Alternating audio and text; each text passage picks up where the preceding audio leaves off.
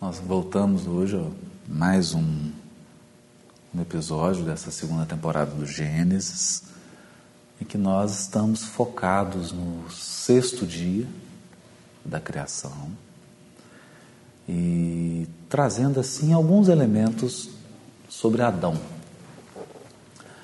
Para isso, nós tivemos que resgatar alguns pontos da figura de Adão que estão no capítulo 3 de Gênesis não estão propriamente no, no, no capítulo 1 e, e 2, que, que falam da, da, no capítulo 1, né, que fala da criação dos dias.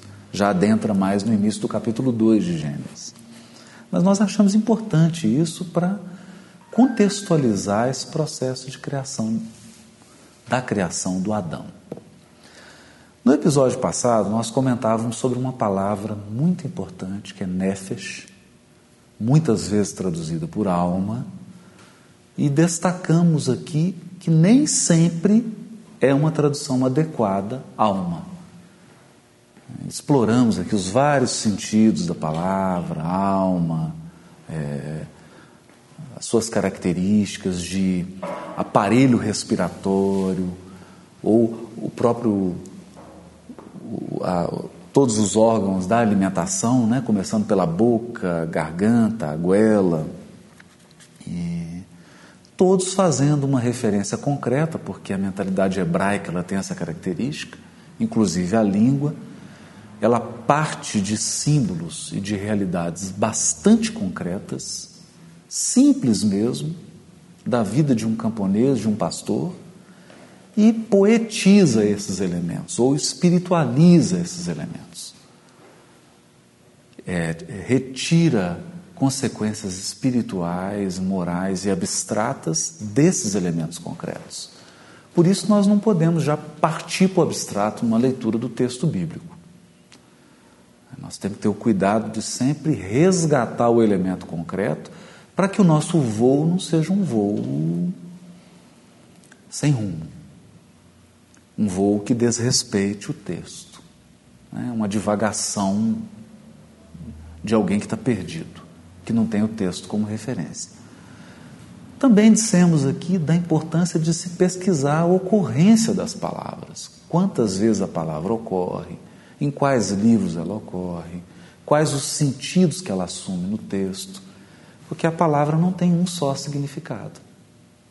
Ela tem vários significados em contextos diferentes, e para fazer uma interpretação espiritual, eu não posso desconsiderar os vários sentidos que uma palavra tem.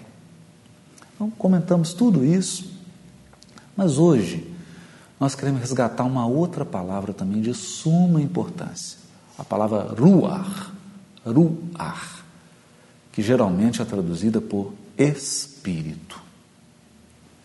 Uma palavra muito importante, ela vai ocorrer aqui na criação de Adão. Já na descrição do capítulo 1 e no capítulo 2, quando Deus insufla né, a, a Nefas com o seu Ruach. Essa palavra também ela é, é muito importante porque ela vai compor com uma outra, com um adjetivo, o Ruach Kodesh, o Espírito Santo, que é muito mal compreendido muito mal compreendido. Por quê? Porque nós partimos para o texto bíblico com uma memória de catequese, memória de culto dominical na igreja de bairro. É. E as pessoas, assim, elas têm certeza de que essa memória dela do culto dominical da igreja do bairro dela é o que há de mais sofisticado em estudo bíblico e em teologia. Né? E alguns espíritas escrevem até livro, é? falando sobre o Espírito Santo e combatendo, porque a ideia da Igreja Católica, sem um estudo da ocorrência da palavra, do significado da palavra, ou seja, sem um estudo bíblico embasado. Dizer, falta substância, falta fundamento. Eu me recordo aqui de um caso muito engraçado. Eu fui com a irmã Ila, que é madre superiora da Nova Jerusalém, amiga nossa, já participou de, de, de até do, do, do, Levítico, não participou do Gênesis ainda, está convocado. e um palestrante, uma pessoa, ia falar sobre céu e inferno. E a pessoa começou assim, porque a igreja católica diz isso, isso, isso. Começou a falar um tanto de coisa. Num determinado ponto da palestra, a Ilha me cutucou e disse assim: Ué, engraçado. Eu formei para freira, mas nunca vi isso na minha vida. É. Então a pessoa falava da igreja, a igreja, a igreja, eu estava com a madre superior do meu lado, falando, nunca estudei isso, não sei que igreja é essa. O que ocorre com a palavra Espírito Santo também. Palavra Espírito. Então a gente precisa ter muito cuidado de fazer um estudo embasado, sério, para que a gente não cometa esse tipo de erro muito primário, muito simplório. E nós estamos fazendo essa jornada com o auxílio de um guia, né? que é esse livro, nós já falamos, Antropologia do Antigo Testamento, do Hans Walter Wolff, que é um alemão. Nem sempre dá para concordar com as conclusões dele, nem sempre a gente pode concordar, ele concatena bem os dados, mas nem sempre ele consegue juntar de uma maneira é, tão boa quanto ele faz em outras partes. Então tem essas desigualdades. A gente precisa ler com espírito crítico, mas uma coisa nós precisamos valorizar nessa obra. Ele teve o cuidado de contar as palavras. Quantas vezes ela ocorre e quais os sentidos ela assume. Então vamos começar pelo espírito. E nós vamos ver que coisa maravilhosa. Então a palavra espírito em hebraico é ruach, aparece em aramaico também. Né? E ela ocorre 389 vezes no Antigo Testamento. 389. Agora, olha, aqui começa a estatística que é uma beleza. É uma maravilha. Dessas 389 ocorrências, 378 estão em hebraico e 11 em aramaico. Que parte do Velho Testamento está em aramaico, sobretudo o profeta Daniel. Desses 389 casos, ou 389 ocorrências, 113, mas é um número relevante, quase um terço. A palavra rua tem o significado de vento. Vento. O ar em movimento. Olha que interessante isso. Né? Em 129 vezes, Ruach se refere a seres humanos. Então eu posso tomar o ser humano, um sinônimo da palavra ser humano. Eu ponho Ruach, ou sinônimo de pessoa, é como se eu dissesse assim: nessa sala existem 20 pessoas. Ou eu pudesse utilizar: nessa sala existem 20 espíritos. Tem esse sentido de pessoa, mas também de animal. Ou de falsos deuses.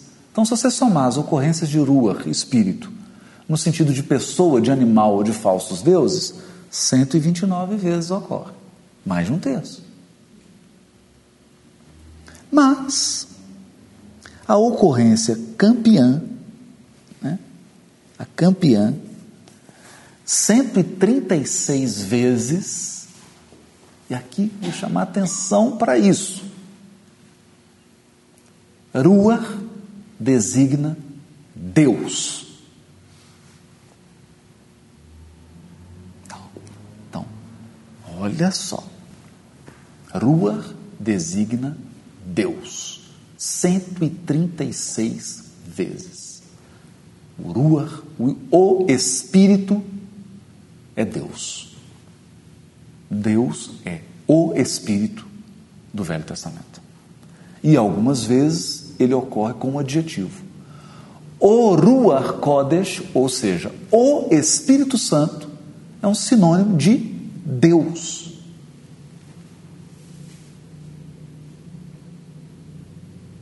Você pode trocar. Onde está isso? Rua ou Ruach Kodesh você coloca Deus.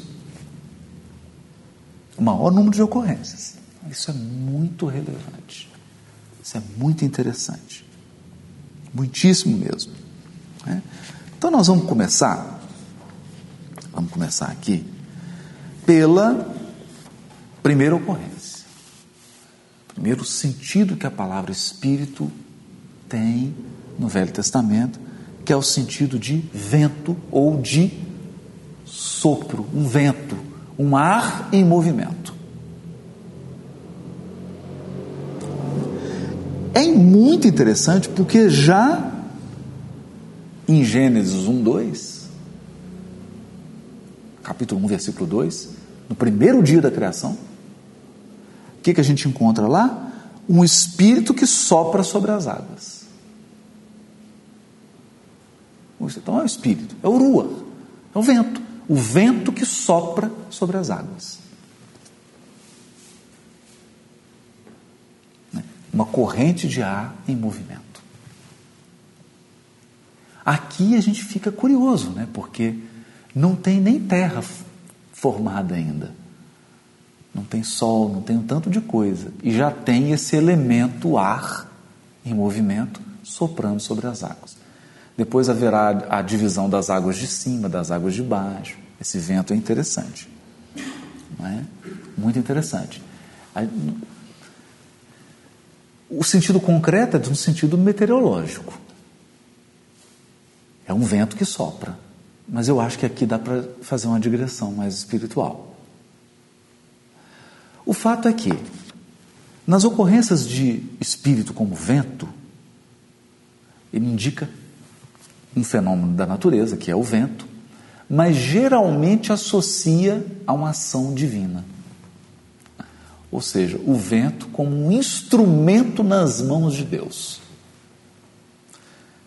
Então é assim que Deus seca as águas do dilúvio com urua, com esse vento. É, é assim que ele mostra o seu poder e a fragilidade do ser humano. Dizer, o vento é poderoso, o ser humano é frágil. E assim vai. Né? É, o vento, no sentido de um instrumento de juízo, então assim passa um vento de Deus, de modo irrevogável, está, por exemplo, em Salmo 78, versículo 39, Isaías 41, 29. Mas sempre dando essa ideia de um, de um elemento que expressa o poder de Deus em ação.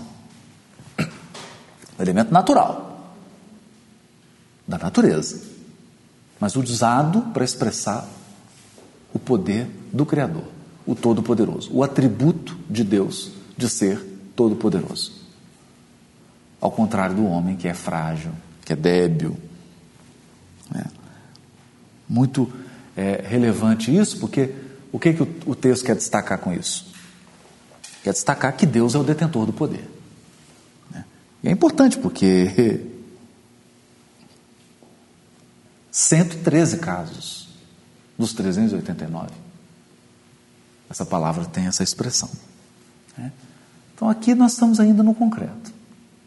Parece que não faz sentido. Por enquanto. Mas nós vamos ver esse vento aí no início, no primeiro dia. Nós vamos ver ele atuando aqui. Então vamos lá para a segunda acepção. Vento aqui o ar, o ar em movimento, porque rua é o vento ou o ar em movimento, mas agora não mais na natureza. Ocorrências desse espírito, desse rua, no ser humano. Onde tem vento no ser humano?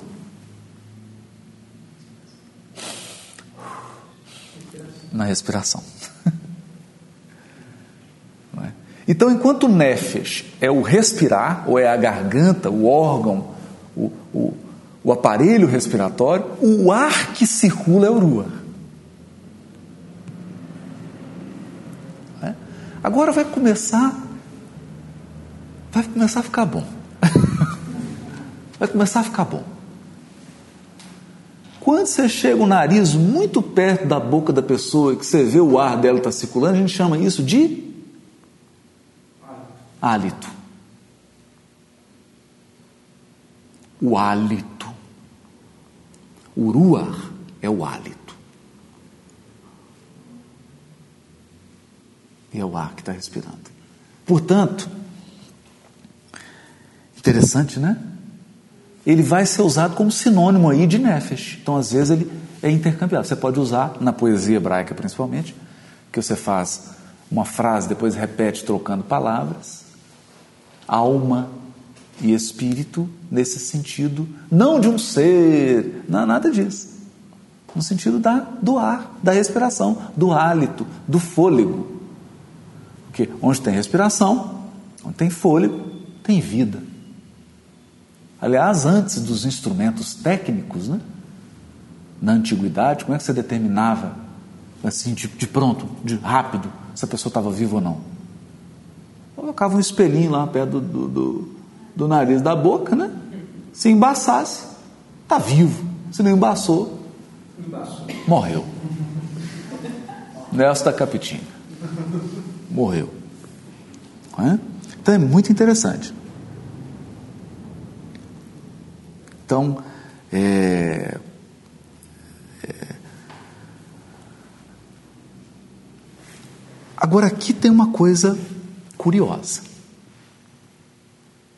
Nessas ocorrências da palavra rua, espírito, como fôlego, como hálito, não dá para pensar apenas no concreto, no ar.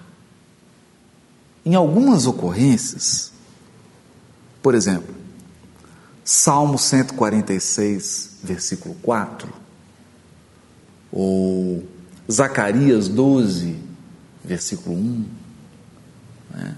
Jeremias 10, 14, 51, 17. A palavra ruar, a respiração, é entendida como uma força vital que torna o ser vivo. Aqui não tem, eu não tenho como fugir.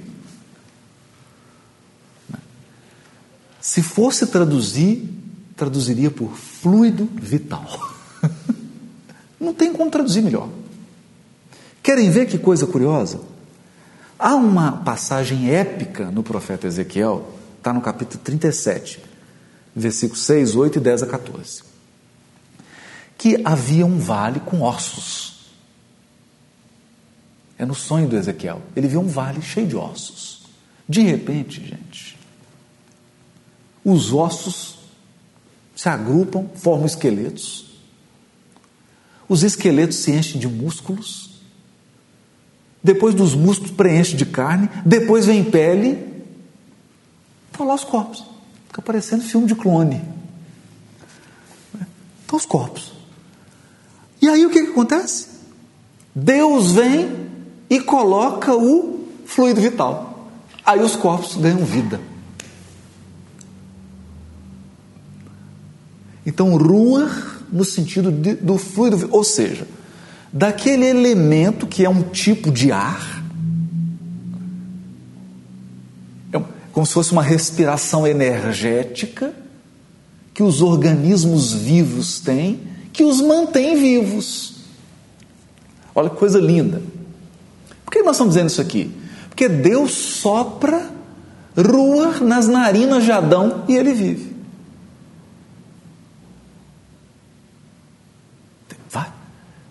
É lindo, né? Isso não pode ser só uma coisa. Tem várias coisas. Primeiro, Adão começou a respirar. Então, começou a ter o ar da respiração. Mas também essa energia vital que vitaliza, que torna vivo o corpo do Adão. O fluido vital. É tão interessante, né?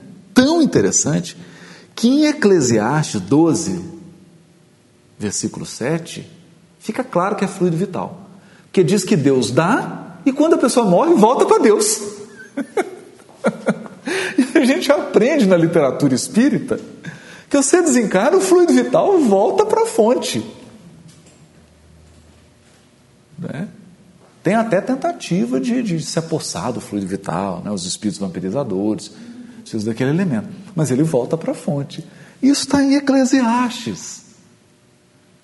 Capítulo 12, versículo 7. E a palavra que está lá é rua, então não dá para traduzir por espírito. Como é que você traduz em Eclesiastes 12, versículo 7, a palavra rua por espírito? Não tem jeito, é o fluido vital. Em Ezequiel também. Né? É, tem um caso curiosíssimo, está em 1 Samuel 30, 12, né?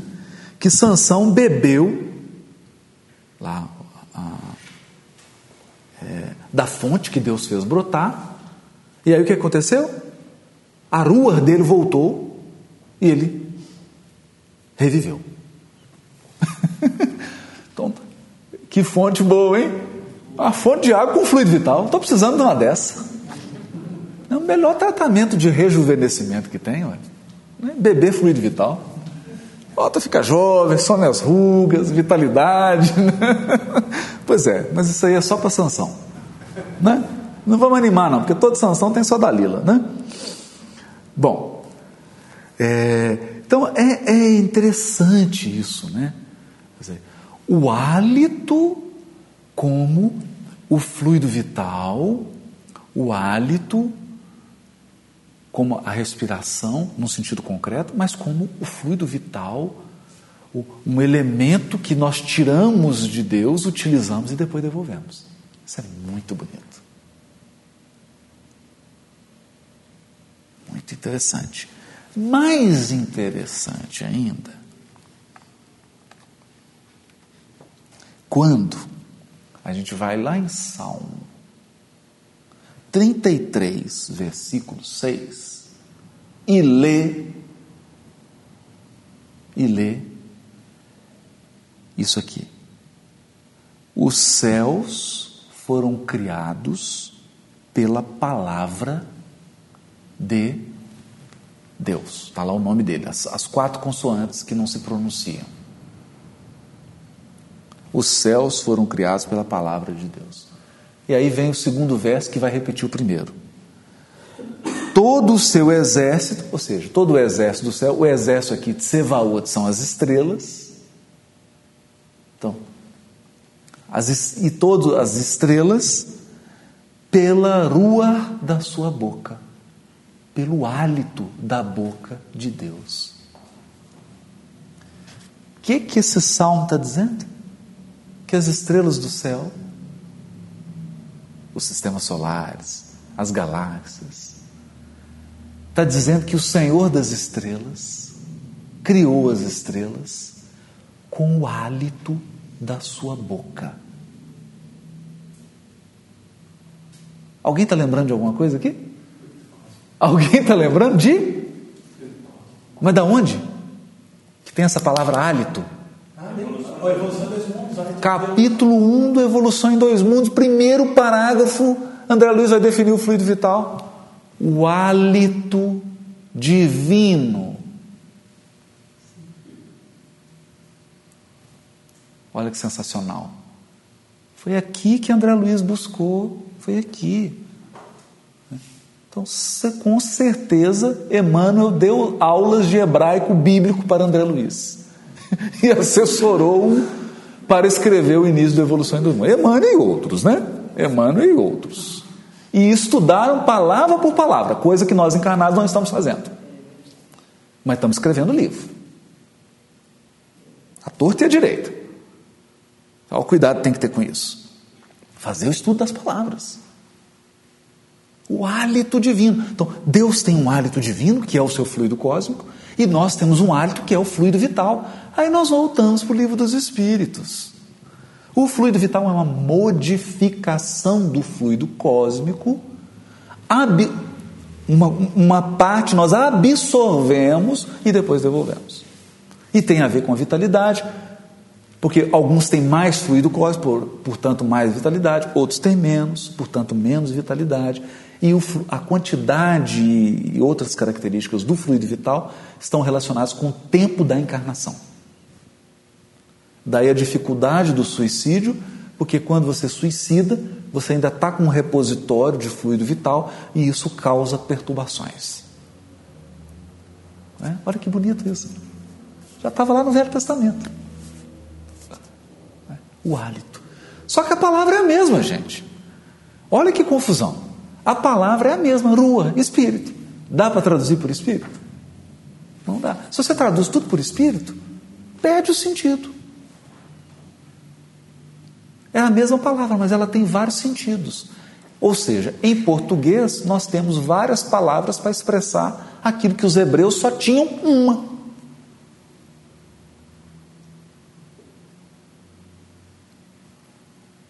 Só tinham uma palavra. É? Bom, até aqui todo mundo acompanhou, né? É, aqui eu queria chamar a, a força vital. Agora eu quero entrar numa coisa bonita aqui. Tem uma ocorrência de Ruar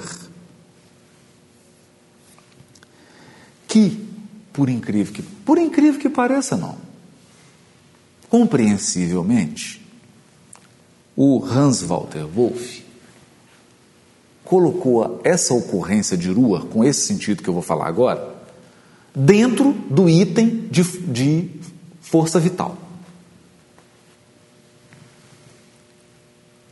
Por quê? Porque se ele tivesse criado um item próprio para expressar essa força, ele teria que começar a frequentar grupo espírita. Mas não tem como fugir. A palavra rua significa também um, uma espécie de força divina que desce sobre o homem.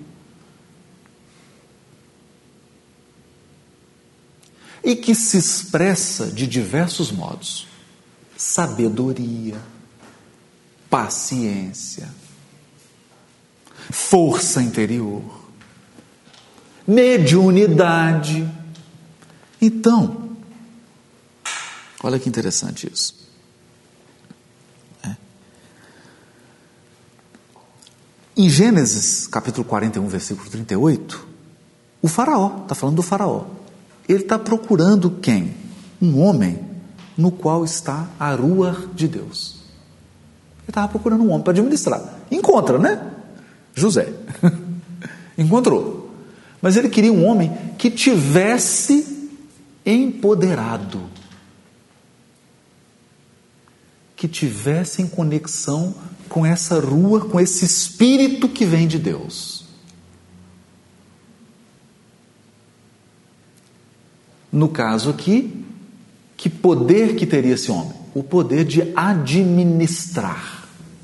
Porque ele precisava de um administrador de um economista, de um ministro da economia.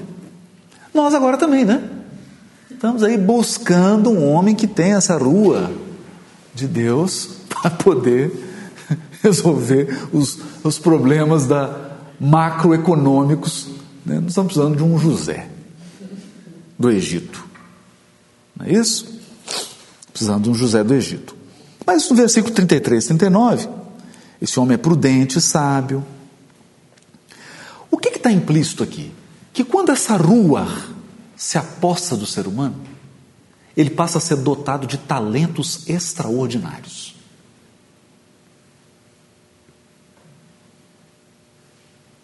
Talentos extraordinários. Gente, isso aqui é muito importante. Vamos com calma.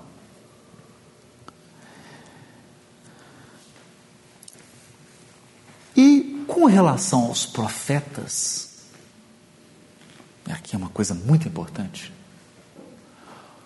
O profeta, como é que ele toma posse no cargo? Qual que é a, a posse do profeta? Como é que ele assina a ata? Agora sou profeta. Qual que é o elemento que autoriza ele? É essa descida da rua sobre ele. Porque quando, quando Ruach, o Espírito de Deus, desce sobre o profeta, ele se torna um homem autorizado a falar, a prever, a orientar, a julgar, a discernir, a sonhar, a predizer. Tudo a ver com mediunidade, né? O empoderamento. Empoderamento. Né? E aqui, esse talvez, pra, no caso aqui, seja um, um sentido muito importante para a gente. Porque enquanto Nefesh é a alma, um dos sentidos de Nef é a alma no sentido do ser humano enquanto um ente necessitado, que precisa comer, que precisa respirar, necessitado, carente. Ruach expressa aqui o ser humano autorizado por Deus, o ser humano secundado por Deus, envolvido por Deus, em condições de agir e de ser um instrumento de Deus. Gente, é importante isso aqui. Porque a gente vai perceber que Pentecostes, lá em Atos dos Apóstolos, não é um fenômeno isolado. Aquilo ali aconteceu com todos os profetas do Velho Testamento.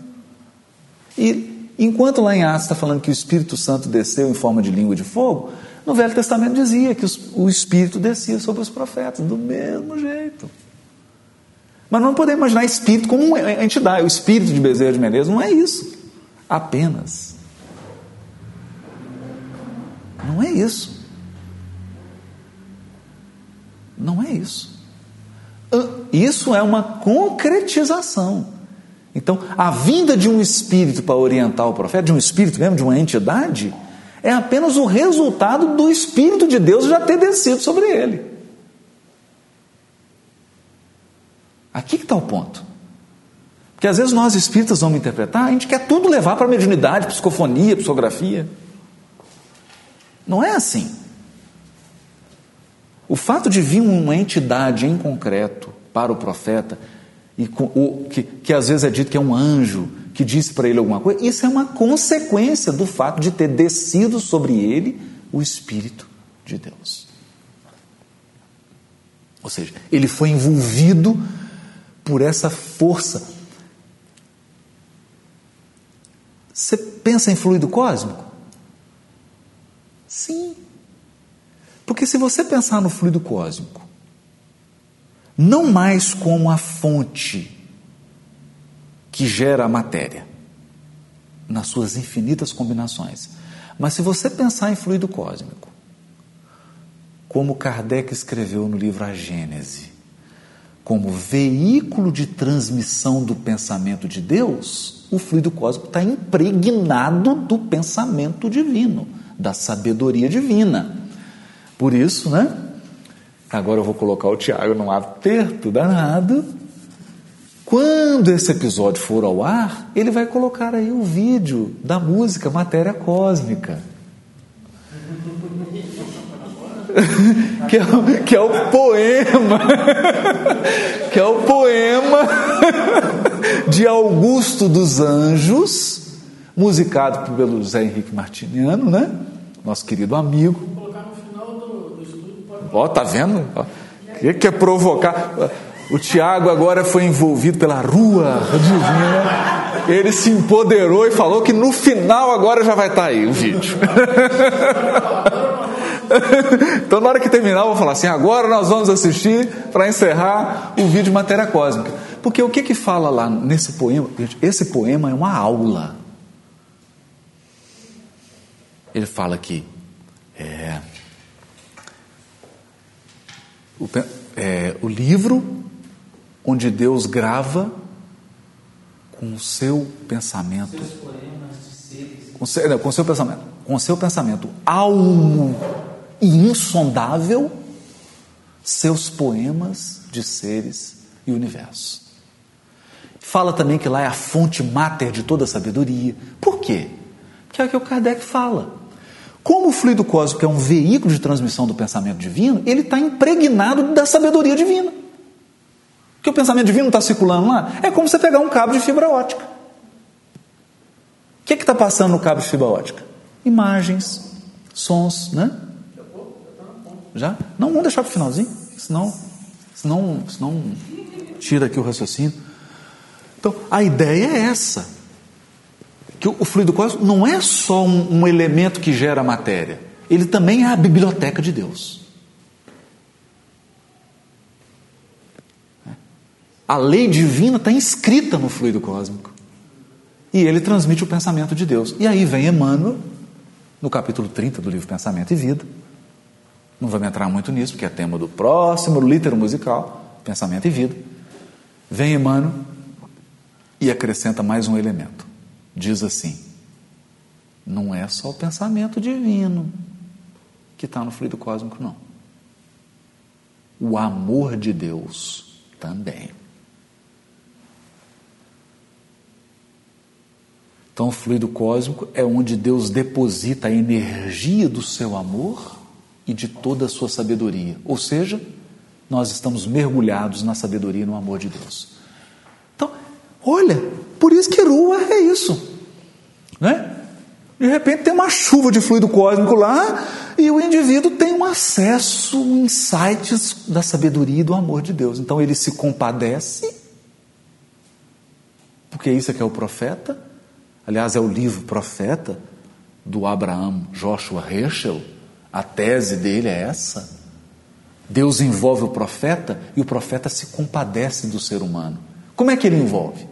O fluido cósmico tem, é o veículo do amor de Deus. Então é esse empoderamento aqui. O profeta é envolvido pelo Criador através do seu fluido cósmico é como se Deus concentrasse fluido cósmico nele e aí ele passa a receber sabedoria e amor divino. É o que aconteceu com Salomão. Na literatura bíblica, ele começou a ter uma sabedoria que não era dele, no sentido de que não foi ele que construiu com seu talento essa sabedoria. Ele foi envolvido por uma sabedoria divina, diretamente de Deus e também através dos entes espirituais que Deus envia, que são seus intermediários, que por suas vezes estão mergulhados também nesse fluido cósmico, essa é, a ideia. Ou seja, quando chega um espírito protetor, um espírito iluminado e me orienta, ele é um instrumento, então ele é o responsável direto pela orientação. Mas quem é o responsável indireto? É Deus. Quer dizer, na ponta, na causa primária, está Deus.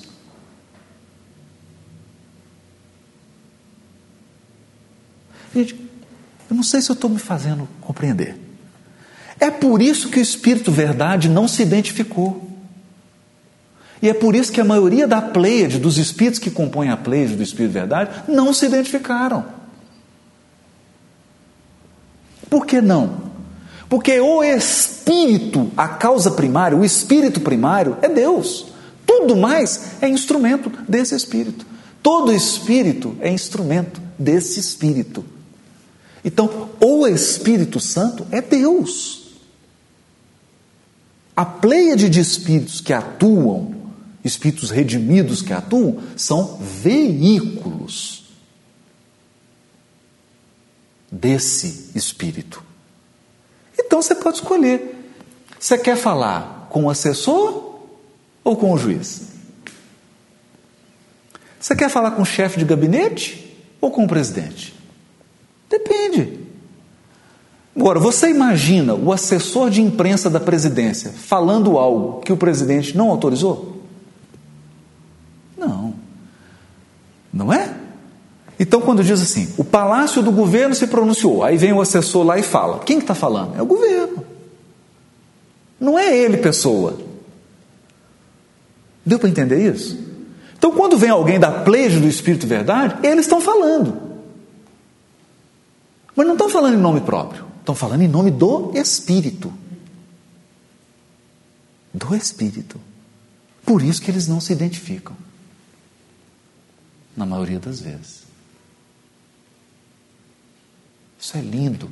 É uma questão de remontar as causas. Então, a causa direta, ah, tá, ah, vem o doutor Bezerra, a causa direta é ele. É quando você pega, por exemplo, a mensagem do doutor Bezerra de Menezes sobre unificação.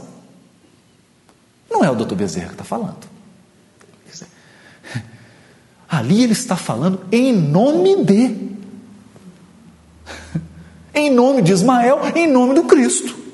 Porque aquela mensagem é fabulosa. Mas qual é o nosso problema? Ah, nós precisamos de uma carteira de identidade no CPF, senão não tem jeito. Não tem jeito. Não tem jeito. Né?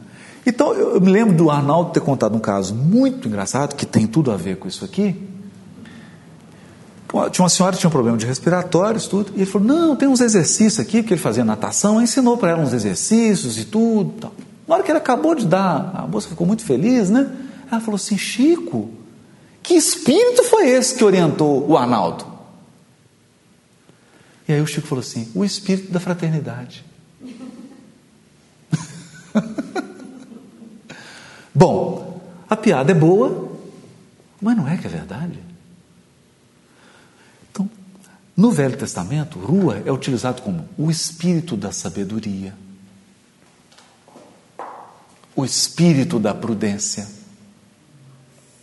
o espírito da compaixão, o espírito da maledicência, o espírito da maldade, o espírito da crueldade.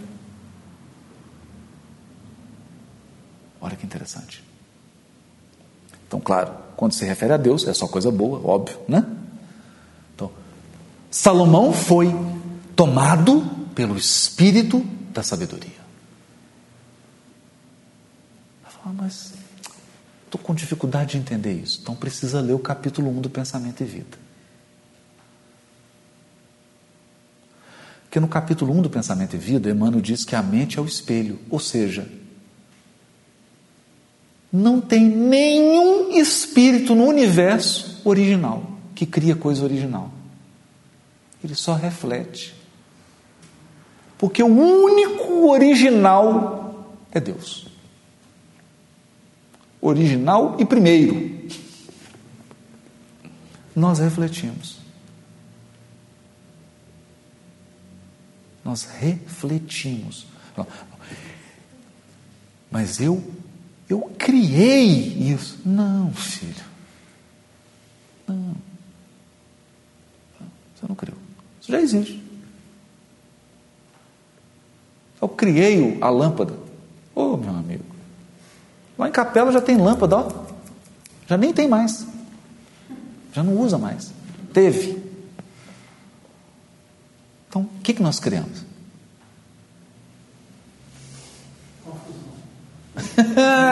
É, essa nós criamos, verdade. Então, nisso aí nós somos. Nem nisso nós somos originais. Porque tem os que criam confusão antes da gente e nós refletimos eles. Né? Que é pela associação. Então, essa é que é a ideia. Quando se diz assim, o espírito de sabedoria tomou Salomão, significa que a mente de Salomão, como espelho, passou a refletir a sabedoria divina. Entrou em conexão com as fontes da sabedoria. Como você pode entrar em, em conexão com as fontes da inspiração na música, na, na poesia, etc, etc. Então você ouve trechos de melodias, você ouve. Você ouve, aqui você vem e arranja, você faz um mexido. Você combina. Combina. Então, esse, esse sentido é bonito, né? E é sobre esse sentido que nós vamos ter um texto que todo mundo conhece, que é o texto que está em Joel, capítulo 3, versículo 1. E eis que naqueles dias derramarei do meu espírito sobre toda a carne. E eis que os vossos filhos e as vossas filhas terão sonhos. O que, que é isso? A carne, porque baçar, que é carne, nunca é utilizada com referência a Deus. Porque baçar é a nossa condição perecível. É o encarnado. É o encarnado. É o encarnado. É como se fosse assim: o que, que é preciso para desencarnar? Encarnar.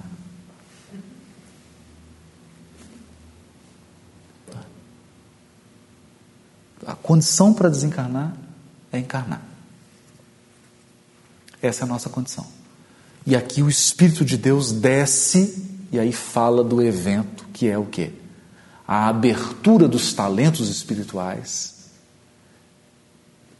que não são só mediúnicos, são também faculdades anímicas, que não podemos falar que a psicometria, a psicometria está mais para uma faculdade anímica do que para uma mediunidade.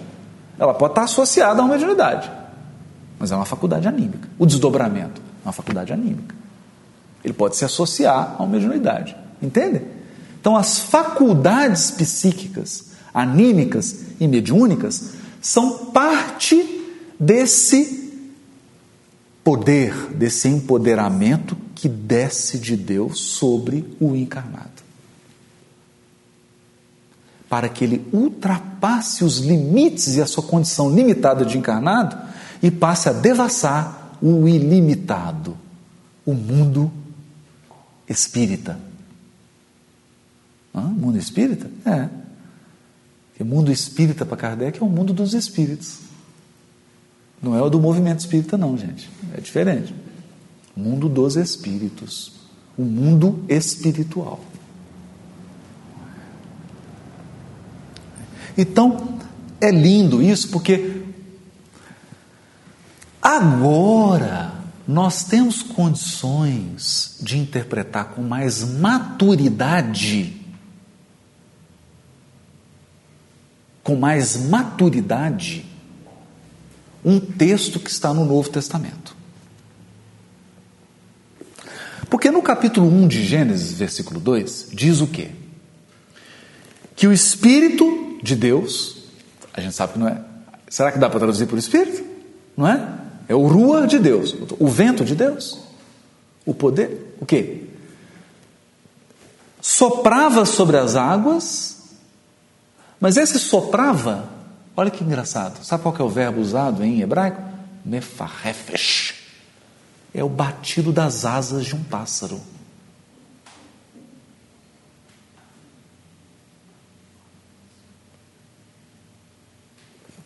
Não sei nem se tem isso em português. Tem, será?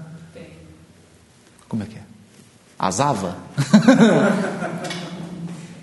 Acho que seria o voo, né? É, mas aí voo, mas voo é voo, não é, não é o bater da asa. É. Tem uma palavra específica É. Hã? É, mas aí é o resultado da ação. Não, não tem mais. Não é a ação de bater a asa. Azar? Azavezar.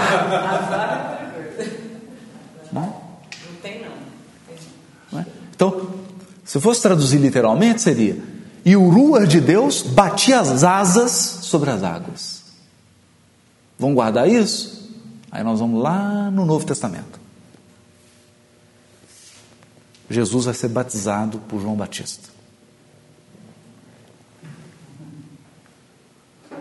Antes de começar o seu ministério público, ele vai ser batizado. O que, que é isso? Chega João Batista e fala assim: Senhor, não, o senhor está de brincadeira. Eu que tenho que ir ao Senhor para ser autorizado como profeta, o senhor não está entendendo. E o senhor está vindo até mim para eu te autorizar como profeta, para eu te. Porque, por exemplo, Eliseu foi até o profeta Elias. E Elias impôs as mãos sobre ele e o Espírito foi, e não é todo não, percentual. Porque Eliseu sabe, não, que eles uma parte, fizeram um cálculo lá, calculadora, não, X%. E o Espírito foi para Eliseu. João Batista chega e fala, não, tem, como é que eu vou fazer? Eu com meu copinho d'água vou encher esse tanque de milhões de litros. Senhor, eu que tinha que ir a ti, você que vem a mim. Ele faça-se assim para que se cumpra a lei. Submeteu-se para fazer referência ao quê? Todo profeta do Velho Testamento passou por um processo de empoderamento. Só que aí acontece uma coisa maravilhosa. Quando João Batista batiza Jesus, o que acontece? Uma pomba, o Espírito de Deus desce em forma de pomba.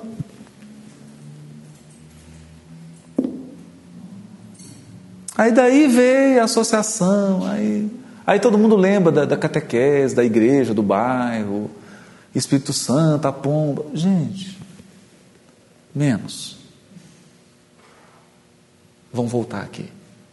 A referência é o capítulo 1, versículo 2 de Gênesis. As asas batendo sobre as águas. O Espírito de Deus, o Espírito Santo é Deus. Então ele desce sobre o Cristo, significa que o Cristo foi empoderado para a ação pública, né? Porque a partir daquele momento ele sairia da vida privada e iniciaria uma vida pública. De profeta. O profeta Nazareno. Então ele é empoderado pelo Espírito de Deus. Mas de uma maneira única única. Por que única? Porque aquelas asas lá do início da criação vêm sobre ele, então. Ele acalma a tempestade, ele multiplica pães, ele cura cego, ele tem poder co-criador, nunca dantes visto em nenhum profeta.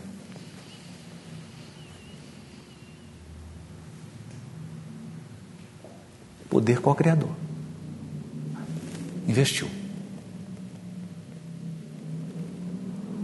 É bonito, né? É bonito. É bonito. E dentre esse poder está o quê? O poder de vivificar, de dar vida, de infundir fluido vital. Então, curava leproso, recompunha órgãos físicos, ressuscitava quem já estava quase indo dessa para melhor.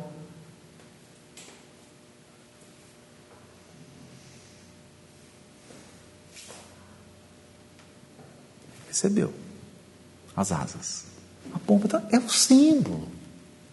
Mas é um símbolo que faz referência a isso. A partir daquele momento, significa dizer que aqui agora, a ação pública de Jesus é uma ação que expressa a ação divina. Ele agora é instrumento de Deus. Ele agora fala por Deus. Ele agora age por Deus. Ou melhor, Deus fala por ele. Deus age por ele. Deus conosco. Emmanuel. Deus conosco, né? Que é a palavra Immanuel. Deus conosco. Agora Deus está conosco na pessoa do Cristo. Porque ele agora é um instrumento. Agora que eu digo, era o simbólico ali, né? Daquele momento, ele, ele expressava a presença de Deus. Não era só mais arco-íris, comunhão. Agora era comunhão. É bonito isso porque Paulo, em Coríntios 15, vai fazer o jogo de o primeiro Adão, o primeiro homem. É alma, nefesh, que vive. A nefesh que tem fôlego de vida. É um vivente. Mas o segundo Adão, que é o Cristo, esse não. Esse é Ruar, esse é Espírito que dá vida, porque a, o Espírito desceu sobre ele. Não é incorporou, não, gente. Desceu um Espírito. desceu um Espírito em mim. Não é nesse sentido, não. É no sentido muito mais amplo. É? No sentido de empoderamento mesmo. Empoderamento. Empoderamento. Isso é muito bonito, gente, porque isso nos leva a pensar no seguinte.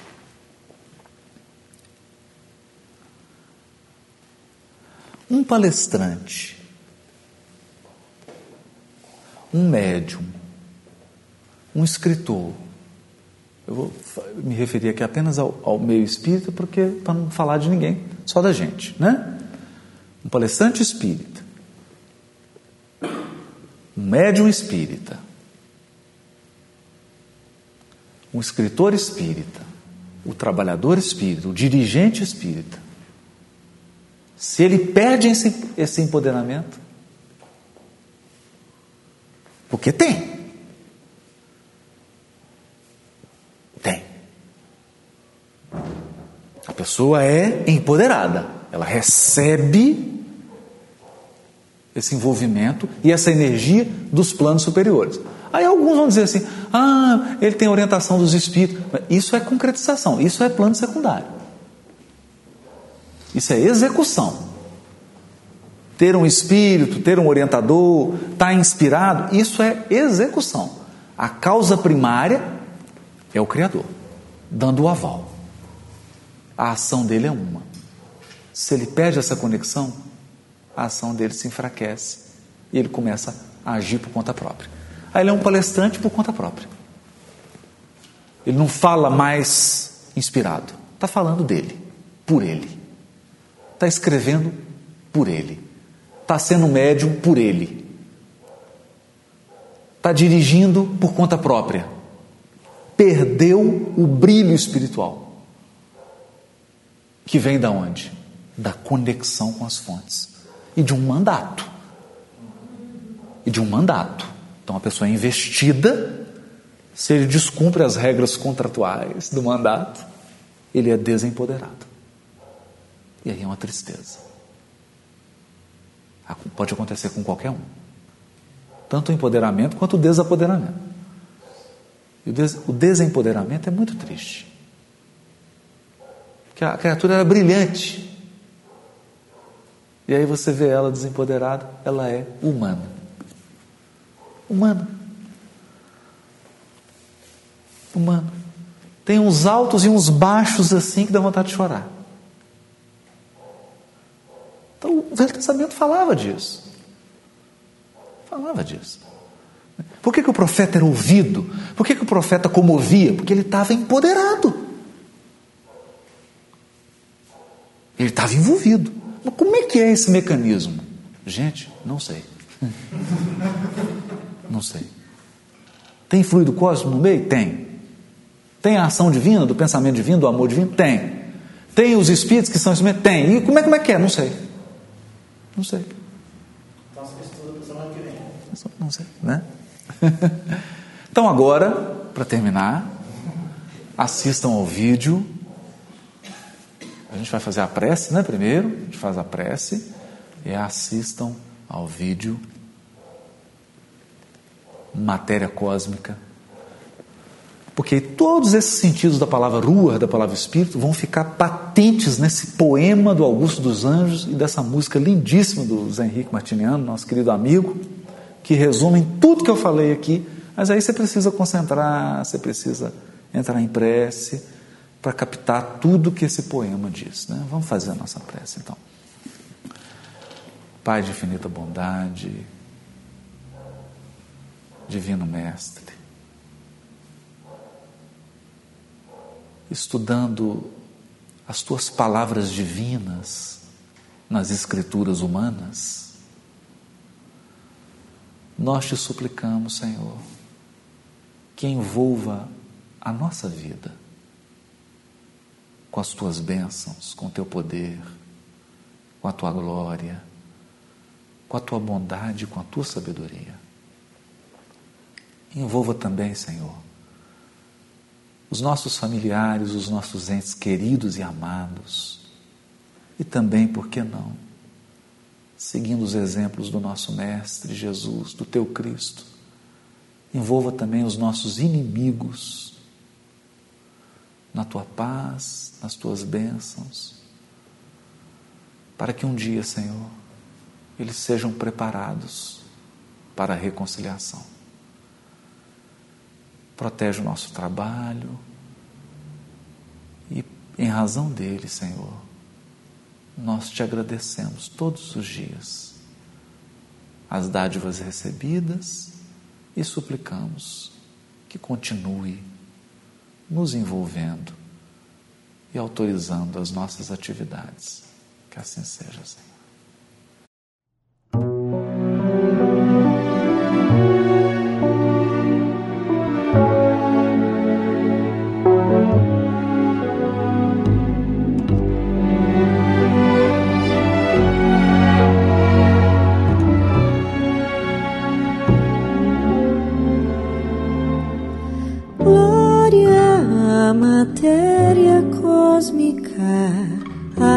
energia potencial que dá vida aos elementos, vaze de portentosos movimentos, onde a forma se acabe, e principia.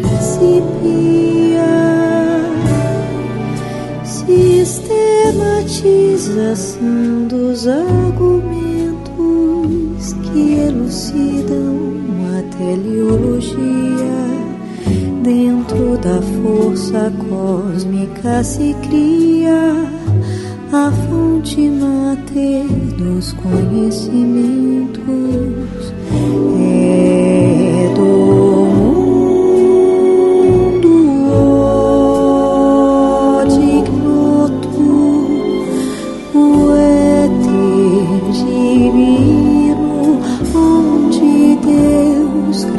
a história do destino dos seus feitos de amor.